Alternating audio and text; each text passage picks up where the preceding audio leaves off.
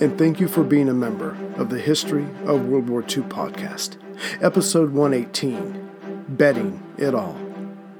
Last time, everyone involved with General Franco knew that he had made a mistake in not finishing off northeastern Catalonia when he had the chance. But the Caudillo had his own reasons, political ones, for calling off the offensive there. Instead, he was now focused on taking Valencia in the southeast and expanding his hold along the coast. But by late June 1938, even that had come to a halt, as the Republican commanders there had learned painful lessons from past battles and prepared a more layered defense, including the XYZ line along the heights. Still, Mussolini saved the day by offering Franco more men and equipment, as this seemed to be the end of the battle for Spain, and he, Mussolini, wanted due credit. But at this point, Franco's decision concerning Catalonia came back to haunt him. During the short time the French border had been reopened during the early summer, thousands of tons of supplies came across. Prime Minister Negrin used this and the results of a massive call up that included 16 year old boys and middle aged men to prepare his own offensive. In one regard, hopefully, a push west across the Segre and Ebro rivers would take the pressure off of Valencia to the south. And secondly, Negrin hoped to capture land to strengthen his position when starting negotiations with Franco. Yet the nationalist leader had already made it clear there were never going to be any talks. But this did not stop Negrin from his offensive, which started on July 25th. Quickly setting up several pontoon bridges that morning, enough troops crossed over to kill the nationalist sentries and capture not only 4,000 prisoners, but soon 800 square kilometers of nationalist territory to the west of the waterways. Franco, when he learned of this, howled with rage and had the attack in the south halted so several divisions could be turned north. Yet his general in local command, General Yagüe, did not react so, for he remembered previous battles and the one glaring fault of the Republican officers that they would not allow a general offensive to move forward unless all territory behind the main line was in their control. So Yagüe contacted Colonel Campos Guereta, the commander of the breached line, and told him to continue to resist.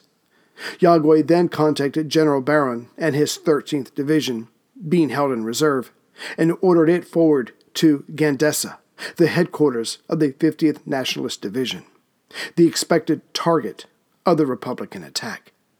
If this area could be held, then Yagüe knew the Republicans would halt their offensive for him until it was taken. Barrón force marched his men in the July weather, losing some of them to the heat, but they reached Gandesa by the morning of July 26th. Between the Condor legions bombing the pontoon bridges and Franco ordering two upstream dams to be opened, the Republicans' ability to cross over the Ebro became irregular.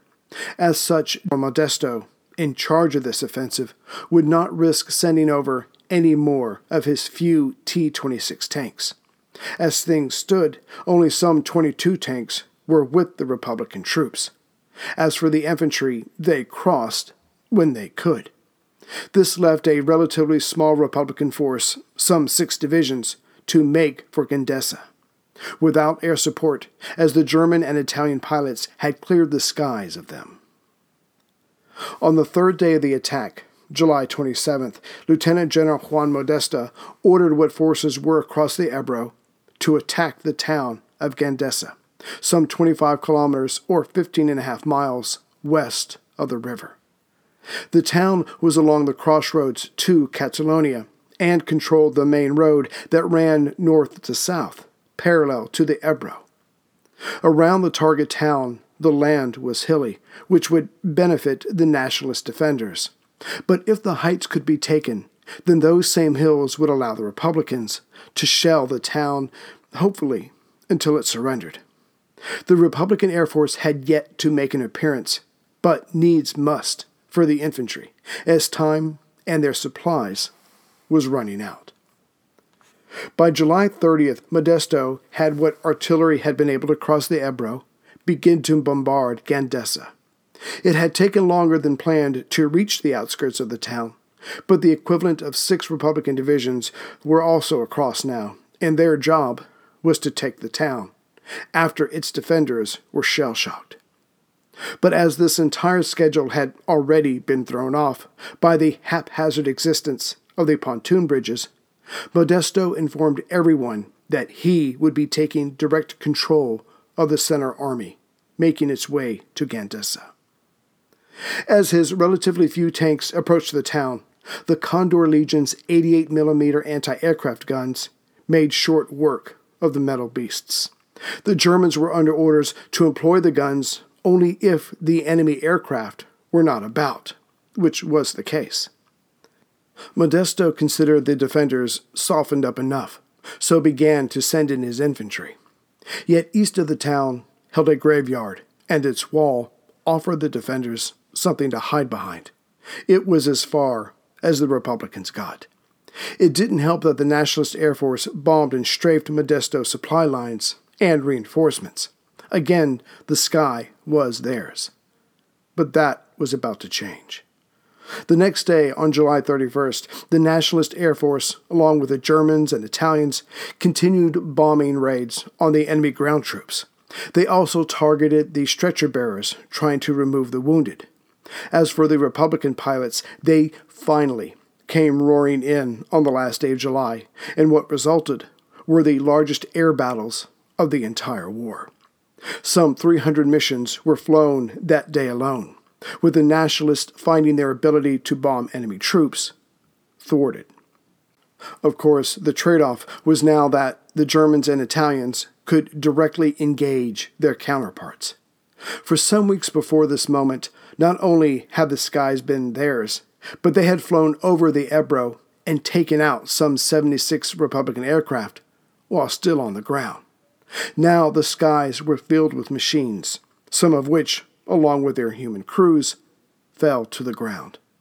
For the Condor Legion and the Italian Air Force, they finally had the chance to rid Franco of the majority of the Republican Air Force. As had become the common practice, the Republicans had achieved surprise, as the Nationalists, most certainly Franco, always underestimated them.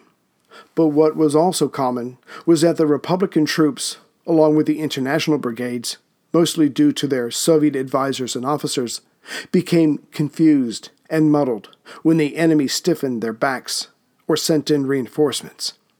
The Soviets would then simply throw men in, hoping their numbers would carry the day. But with the enemy's air power and artillery, those infantry charges only resulted in the ever growing list of casualties. General Yagüe had guessed correctly about his enemy's tactics and used that to stifle their advance. It would only be days into the offensive that the Republicans, with their dwindling supplies and morale, would have to go on the defensive. Indeed, on the day after the Republican Air Force put in an appearance, Modesto ordered the Army of the Ebro to halt and hold what they had captured. Basically, land and woods that meant nothing. And for this, he had already lost some 12,000 men. As the Republicans tried to dig trenches, they found that the hard, rock strewn ground would not yield, so they piled rocks up for protection. But as the enemy's bombs rained down, those rocks became the equivalent of shrapnel. What should have been obvious to Prime Minister Negrin was that his battle of the Ebro was over in regards to any further territory that could be gained. His men were hungry, thirsty, tired, and running low on supplies. And these men of the Center Army were the best the Republic had. Better to pull them back, call it a victory, and seek international support. But that's not what Negrin nor Modesto, much less Lister and the other Soviet officers, wanted to do. For the Spaniards, at least, the war had become personal. As for the Soviets, they would sacrifice almost any amount of men so as to not have to report a defeat back to Stalin. Now that the Republicans were on the defensive, yet still on the western side of the river, Franco became obsessed with pushing them back, but better still, to destroy them where they were. As such, the first of what would become six counterattacks was launched on August 6th. This was the area of Fayon on the northern end of the Republican Bulge. The men of the Republican 42nd Division held as best they could, but there was no answer to the 40 sorties flown by the Condor Legion, which dropped 50 tons of bombs on them. By August 10th, the 42nd was broken in spirit and heavy with casualties. They recrossed the Ebro before the day was out. With this achieved, Franco had his commanders focus on the area of Sierra Pendos, located 7 kilometers or 4.3 miles southeast of Gandesa. Here, the Republican 11th Division was about to be overwhelmed as Franco's reinforcements, some seven divisions, had moved into the area. However, the men of the 11th held the high ground, and they were able to mete out severe punishment to their attackers as they climbed up the heights. The Condor Legion tried to assist, but many of them were tasked with cutting off the escape route of the 11th, the pontoon bridges to their east. Franco lost many men in this battle, but wasn't phased and kept sending in more. Still, the men of the 11th held the heights, and Negrin's government put out the message that this was due to their fanatic anti fascist beliefs. However, truth be told, it came down to Modesto and Lister putting out the order that if any man loses an inch of ground, he will be shot. Two days later, on August 13th, as the men fought on the ground, the skies above them were equally contested. Three squadrons of Messerschmitts and some Fiats engaged Chatos and Supermoscas. The latter had larger guns and more powerful engines than previous generations. Still, as the Condor Legion had almost double the number of planes involved in the engagements, their side took down more than they lost. But an additional nail in the 11th Division's coffin was the German Heinkel 111s and Ju 52s who slipped past the Republican air defenses to continue to take out the constantly rebuilt bridges. But here again, the Germans were trying out new aerial tactics that would serve them well in the Battle of Britain. As the Soviet and Republican pilots flew in the standard V formation, the Germans were flying in groups of pairs, the lead plane attacking while the second watched his back. The Republican pilots were unsure of how to deal with this more surgical attack, and in more than a few occasions, overcompensated and ran into each other or ended up shooting down a comrade. Yet the Germans still had things to learn when it came to bombing.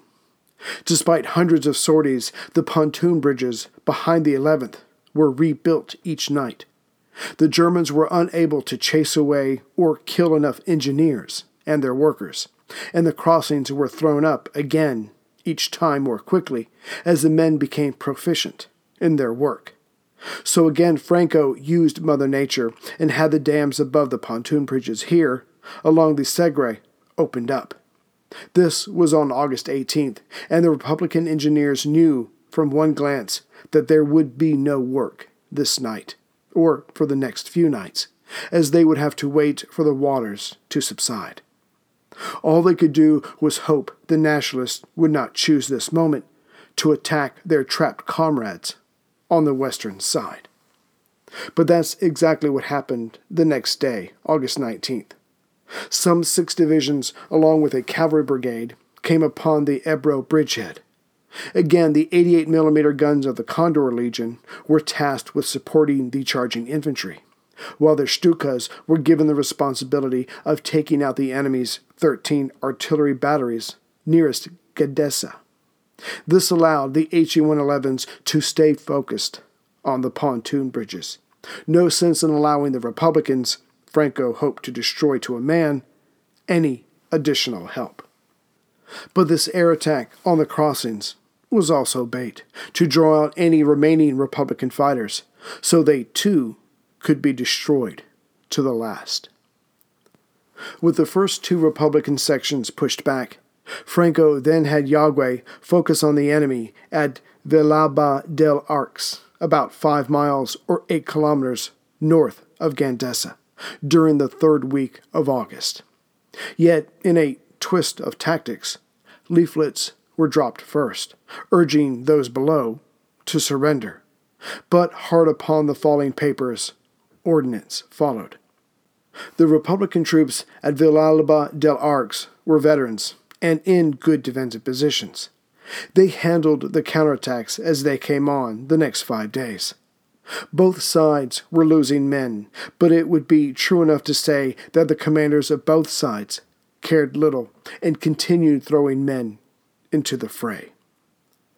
On August 26th, in a move that was somehow supposed to inspire the Republican troops, native and foreign, Lieutenant Colonel Modesto was promoted to full colonel. As he was the first officer of the militia to achieve this rank, this was impressive. But it did little to improve the situation on the ground, in the air, or along the Ebro. To show how fluid battles can be, including the interpreting of such things, near the end of August, Franco himself came to Yagué's headquarters to view the various battlefields through his binoculars. Directly in front of him was the now secure Gandesa. Turning to his aide, he summed up the satisfying results of, to him, the unexpected Republican attack by saying, I have the best of the Red Army trapped. However, looking at his own maps, Mussolini, seeing roughly the same situation, told Ciano, I predict the defeat of Franco. That man either does not know how to make war or doesn't want to. Il Duce's tactical capacity would not improve in the future. On the last day of August, the Nationalists launched another counterattack. This one would travel up the road that exited Gandesa to the northwest. Their immediate goal was Corbera, some seven kilometers or 4.3 miles in that direction. By now, Garcia Valiño's corps made up of eight divisions, 300 guns, 500 aircraft, and 100 tanks, had arrived at its jump off point. It would be their job to clear the road from Gandesa to Corbera, thus pushing back the center of the Republican bulge that much closer to the Ebro. But standing in their way was the 35th Division, parts of the 11th Division, and the 43rd Division. The men knew what was coming, so tied pieces of wood around their necks in order to have something to bite on when the shelling started. However, these bits of wood could not protect the men from the bombs above. The Nationalists pushed forward behind their artillery and bombing attacks. Another big push towards Corbera came on September 3rd, one year to the day before the outbreak of another general European war. With their 300 guns and German and Italian bombing allies, Corbera was taken the next day. The Republican salient was beginning to shrink. With their defensive line crumbling fast, Colonel Modesto threw in his only reserve, the 35th Division. Yes, it was already engaged, but it was all the colonel had to plug up the gaps. And of course, the desperate order following this move, which guaranteed the death of so many of these men, was not a single position must be lost. If the enemy takes one, there must be a rapid counterattack and as much fighting as necessary, but always making sure that it remains in Republican hands. Not one meter of ground to the enemy. But again, this daring order, given from far behind the lines, did not create tanks or large guns, nor did it counter the superiority of guns and planes held by the enemy. But it made for great copy. The world was impressed with Modesto's courage. Now that they had the momentum, Franco continued to order counterattacks. and his men began to regain what had been lost with the surprise Republican attack. Within a span of one week, from September 19th to the 26th, the area between Gandesa and the heights of the Sierra de Cavales, due east of Gandesa by some 10 kilometers or 6.2 miles, was recaptured. This was a considerable chunk of land, given that, since the counterattacks had started, normally only a kilometer or two retaken could count as a success. From there, the Nationalists continued to push east. On October 2nd, the Nationalists reached La Venta de Camposines, about halfway from Gandesa and the Ebro. Of course, it would have helped Modesto tremendously if either or both of the commanders to his right or left flank had launched a counterattack of their own to draw away enemy units from the center. But they did not. Was it those officers looking down on a newly promoted militia officer, or simply that they did not want to become Franco's next target? Either way, the two flanks strove to only hold their own. Now, unlike the Republicans, or rather their Soviet advisors slash officers, Yagué did not wait for his two flanks to catch up before pushing harder in the center. But now that the middle area was giving way, he focused his attention to the southeast of Gandesa. In mid October, launching a night attack, thus removing their normal artillery bombardment, Yagué's men captured Point 666, some 10 kilometers or 6.2 miles southeast of his main city. This opened the way to the Sierra de Pendos, a limestone mountain chain. If this could be reached and taken, then there was little to stop the nationalists from pushing the enemy all the way back to the river. The nationalist counterattacks to the northeast, east, and southeast of Gandesa continued, and all met with success. To be sure, both sides lost thousands of men, but the Republicans were losing more, and more to the point, what relatively few weapons they had were being left behind. By the 113th day of the Battle of the Ebro, the Republicans held very little of what they had at the apex of their attack. Just a sliver of land in the north of their former salient, around Flix. The officers all conferred, and despite Negrin's arguments, decided it was time to recross the Ebro. Of course, by now there were much fewer men crossing back to the east than had crossed to the west. On the morning of November 16th, the battle for the last three weeks had become nothing more than the Nationalists walking forward and the Republicans walking backward. Under the cover of a heavy river mist, the men of the 35th Division, which were to only serve in a reserve capacity before it was chewed up along with the rest, crossed the Ebro at 4:30 a.m. The Battle of the Ebro River, Prime Minister Negrin's master plan to bring Franco to the negotiating table, had failed utterly. And for his pains, the Republic had lost some 75,000 men, of which 30,000 were now dead. The Nationalists had lost 60,000 men, but all that mattered was that the battle lines had gone right back to where they were in July. Catalonia lay prostrate before Franco, and what's more, many of the remaining Republic's weapons had been left back with their slain soldiers.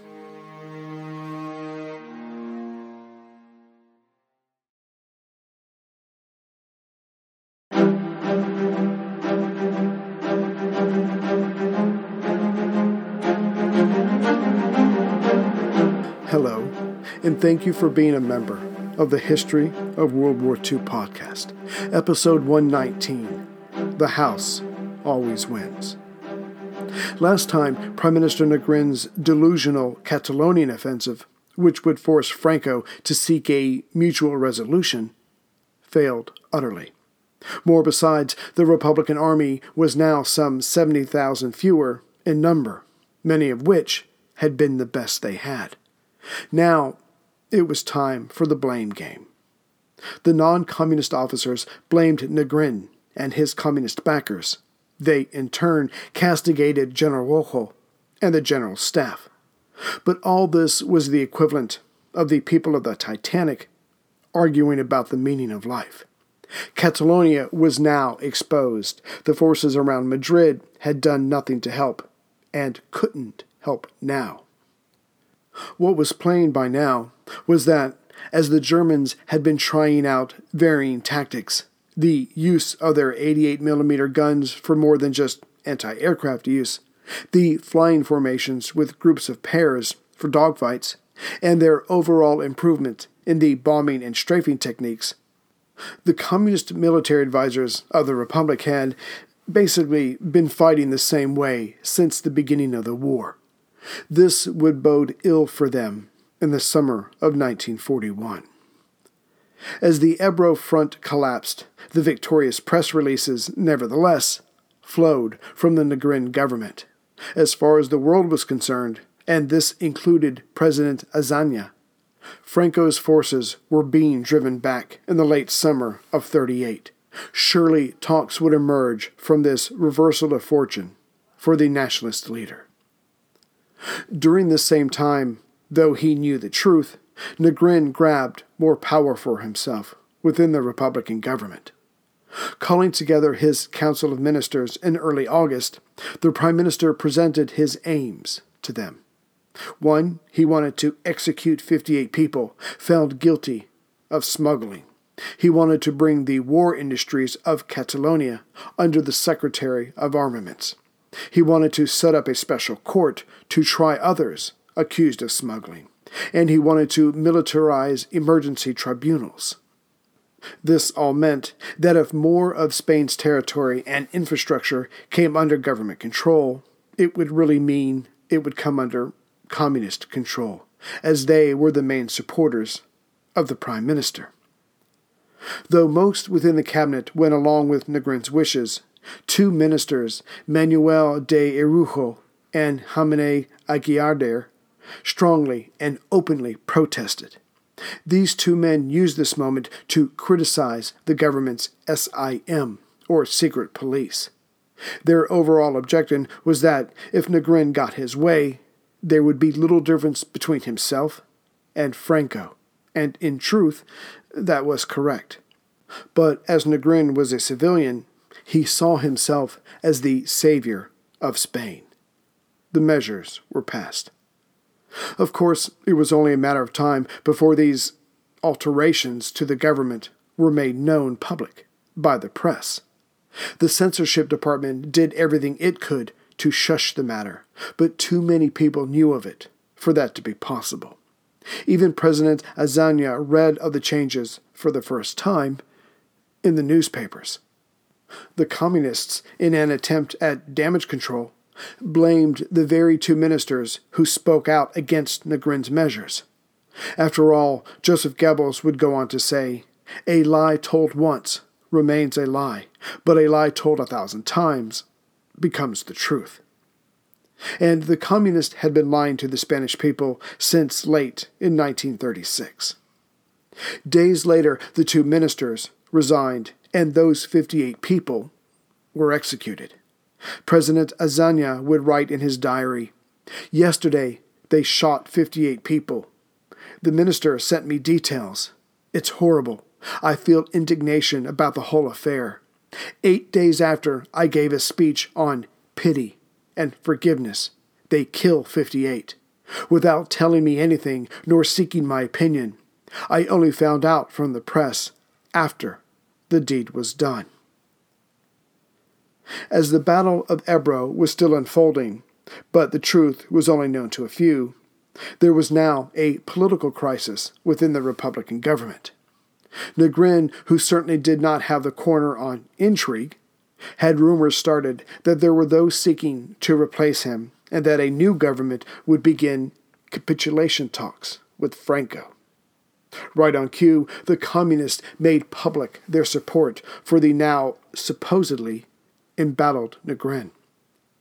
Unfortunately, this support of the communists came in the form of a military parade through Barcelona. These men and their tanks and planes were desperately needed along the Ebro. However, none of their commanders knew of the worsening situation to their west, as Negrin and Modesto had kept it quiet. By the time some of the truth was known in late September, the fighting along the Ebro was beyond hope. But so too was Negrin's plans of international support as the rest of the world was focused on the talks that would result in the Munich Agreement. Yes, the war had been averted, but only for a short time. But it had been enough to cancel out any real help for Republican Spain. Negrin then, in attempting to secure his dominance, announced that he was tired and it was time for him to step aside. He suggested that Companys take over. But Companys hated Negrin and had been attacking his direction of the war for some time. But he didn't want to be the one standing there when Madrid fell. No, he said, only Negrin could run the government. Besides, Companys added, in a backhanded slight, that the current prime minister was the only one with strong enough ties to the communists to keep the weapons coming in and this was during the Battle of the Ebro. Negrin humbly agreed to stay at his post and filled the two cabinet posts. He then went to a medical conference in Zurich, but really to begin talks with whatever Germans could get word to Hitler and Franco. The man who had declared, There is only one nation, Spain, was hoping to divide the country so he could keep his half and his power.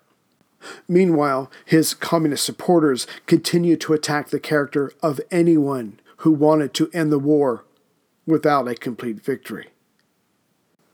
Whether Negrin realized it or not, the Munich Agreement had changed the entire game board. One, it showed that London and Paris were willing to sacrifice much of other people's property to keep Europe's strong men happy and at peace. And two, because, as Chamberlain put it, the Munich represented peace in our time, there would be no wider war in which to fold the Spanish conflict. No goods and materials would be coming from Madrid's allies, who were all now only beginning to stand up to the fascists, which meant hoarding their own weapons. But worst of all for Madrid, Stalin now clearly saw the writing on the wall. Hitler and Mussolini were free to harass anyone, and the two great republics would do nothing about it.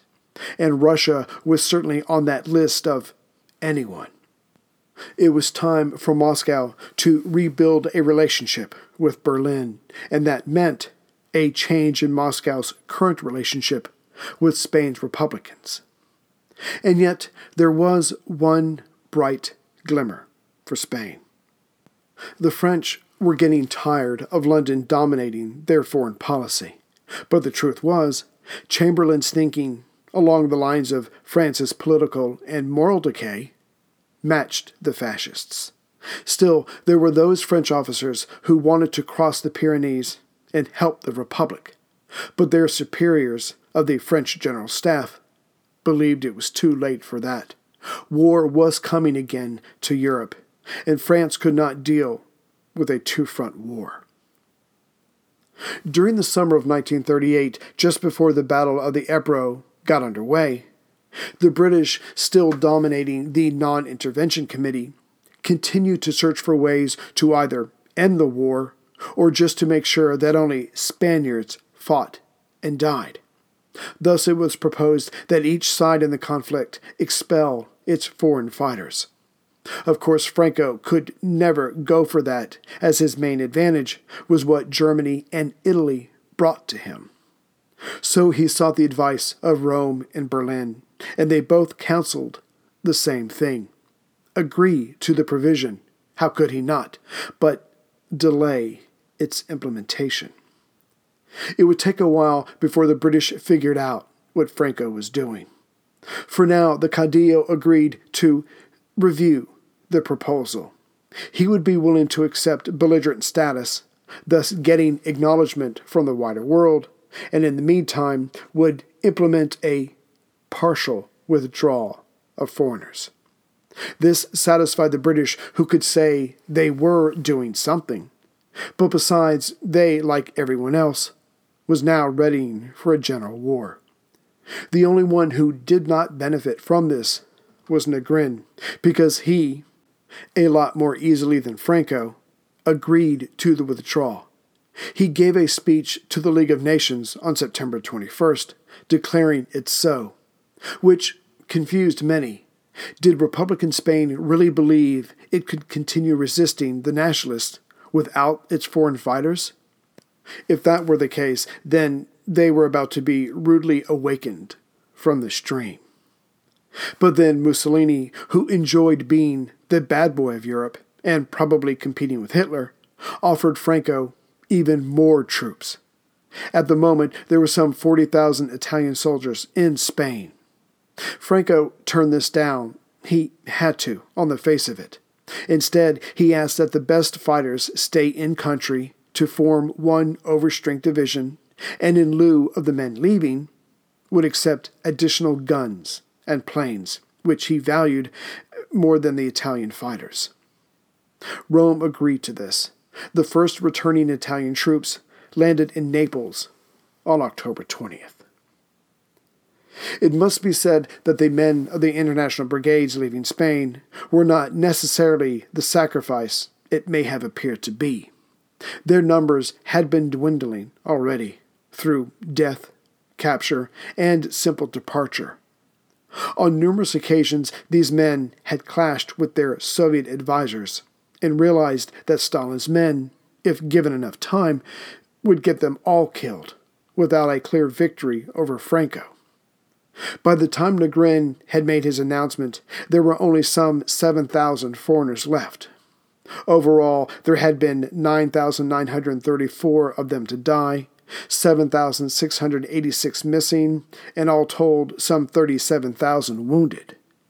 Only later would Negrin's government discover the other 400 foreigners in Franco's various prisons. When Negrin returned from the medical conference in Zurich, he summoned the Cortes on September 30th. He spoke of the war along the Ebro, but of course left out that it was falling apart fast. He also put out the word that he was willing to talk to the nationalists and would use as a basis for that discussion his 13 points. Of course, this meant nothing as Franco was playing for the whole board, which somehow Negrin still did not grasp. During a subsequent meeting, Negrin threatened to resign, which caused enough people to rally to him, even if that was not their true desire, to guarantee that he would have his way in the pursuit of this war. As for the war, it was apparent to all that the Battle of Catalonia would soon begin. It was also apparent that this would probably be the last battle of the war. Either the Republic held their own, which would only allow them to continue fighting, or the Nationalists would win. But even if Negrin lied to others, and there was a fair amount of lying and simply not taking questions, he could not ignore the information brought to him in the fall of 1938. The Republicans' industrial production was only one tenth of what it had been in 1936. There were far fewer raw materials than before, and many in Barcelona did not have electricity. Soap and other basic products had long since disappeared. The people were despondent, hopeless, and just wanted this to end one way or the other. As for Negrin, he, besides keeping up with his womanizing until the end, he bragged about getting bored every ten days with any current lover, got on with the war. First, the government sent out mobilization decrees. To be sure, in what the Republic still held of Spain, they had some 250,000 men. What they didn't have were rifles, only 40,000. Tanks, no more than 40. Artillery pieces, about a 100. And airplanes, a 106.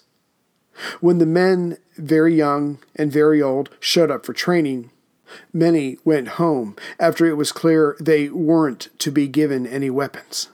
Some of them were shot for leaving, but most were able to escape and spread the word of the Republic's hopelessness. After the collapse of the Battle of the Ebro, Prime Minister Negrin refused to see anyone other than his communist supporters. And what was left of Republican Spain would find out later he had been working on plans for a new federal structure. What was needed, the only chance Free Spain had to win this war, was through a system where there would be less freedom, but the resources of the state could be harnessed more efficiently. Only a united national front would have the strength to defeat Franco. To his thinking, to depend on the Communist Party is unfavorable from the international standpoint. The existing Republican parties have no future. The Popular Front does not have a common discipline and is torn apart by inter party struggle. What is needed, therefore, is an organization that would unify all that is best in all of the parties and organizations and would represent a fundamental support of the government. There is no returning to the old parliamentarianism. In other words, they had to fight fire with fire. For this new government was to be a politically left version of Franco's nationalists, with, of course, Negrin still at the top. As 19th century British politician Lord Acton wrote, power tends to corrupt, and absolute power corrupts absolutely. When December 1938 opened up, the battle lines along the Ebro and Segre rivers were back to where they were from July. Of course, now both sides felt that the entire affair was coming to a close. Still, the Republican General Staff had its duty and prepared for diversionary attacks in other locations, not that they expected any real success. As for Negrin, he was losing what little non communist support he had, even to the point of being accused in the open of being an agent of the communists. To combat this, Negrin told a new representative from Britain, R.C. Skrine Stevenson, that communism would never work in Spain. As for the war early on, the Spanish communists were the only ones who had their act together enough to hold back the nationalist attempted coup d'etat. Furthermore, only the USSR would openly help Republican Spain. It was simply a question of needs must. However, Stevenson was told to tell Lord Halifax, the Foreign Secretary, that if London could see their way to give him enough rifles and large guns to fight Franco, without communist help, that the Communist Party in Spain could be crushed in a week. But at the time, the British were too worried about the home front for the coming war, more besides reinforcing Gibraltar if and when Franco won. In early January 1939, Negrin tried out the same request with the French, asking for 100,000 rifles and 2,000 machine guns. But not only did he not even get a response, but French Foreign Minister Georges Bonnet went so far as to stop the last shipment of guns from Soviet Russia over the French border. As Negrin had expected no less, the first diversionary attack was launched on December 8th with an assault towards Seville. The Republican force moved out from Cordoba, south of Madrid, and were told to make more noise than engage the enemy. To increase the chance that Franco's eyes would turn to the south, another attack, an amphibious one, was to be launched at Motril along the southern coast.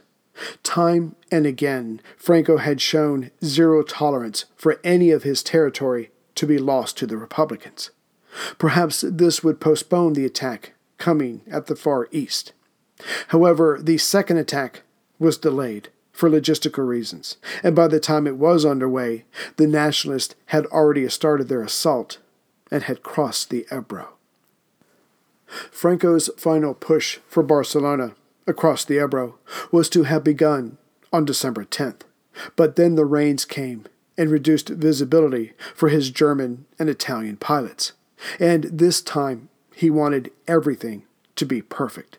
So Franco waited out the rains, while his 340,000 men, 300 tanks, 500 aircraft, and 1,400 guns, all of which were to end this war, waited as well. By this time, U.S. President Roosevelt admitted to the press that the arms embargo against Spain may have been a grave mistake. Across the Atlantic, although London proper had not changed its mind, men like Churchill and Anthony Eden were now considering their European maps with Franco in charge of Spain. This would leave too few republics on the mainland, and as the war was coming, there would soon be fewer still. But which ones would fall? This led to many rushed and hushed attempted negotiations with Franco. But as the British had not changed their minds, El Caudillo felt safe in shutting down all such talks. He still held out for an exchange of belligerent status for removing his foreigners. After all, it was because of the Condor Legion that he was in such a solid position. As the tension mounted over Europe, with everyone watching for what and where would be the first shot in a new war, each country considered its options and potential rivals and allies. Counterintuitively, this was not as clear cut as it should have been. Republican Spain was dead. It was just a matter of going through the motions. That is, unless France jumped in. After all, they were not looking forward to the day of having ultra right wing strongmen on their two borders. But Paris was brought up short when Ciano, in his formal role as foreign minister, told London, If the French move, it will be the end of non intervention. We will send regular divisions. That is to say, we will make war on France, on Spanish soil. This was enough to motivate Lord Halifax. He told Paris that if Spain became the spark of a new war between the fascists and France, Britain would not assist the beleaguered country. That is, France, not Spain. But truth be told, Paris was in no position to help Negrin, and besides, it was too late anyways. Sure, many Frenchmen were humiliated over the betrayal and sacrifice of Czechoslovakia, but their government was not willing to do anything to speed up the most assuredly coming European war.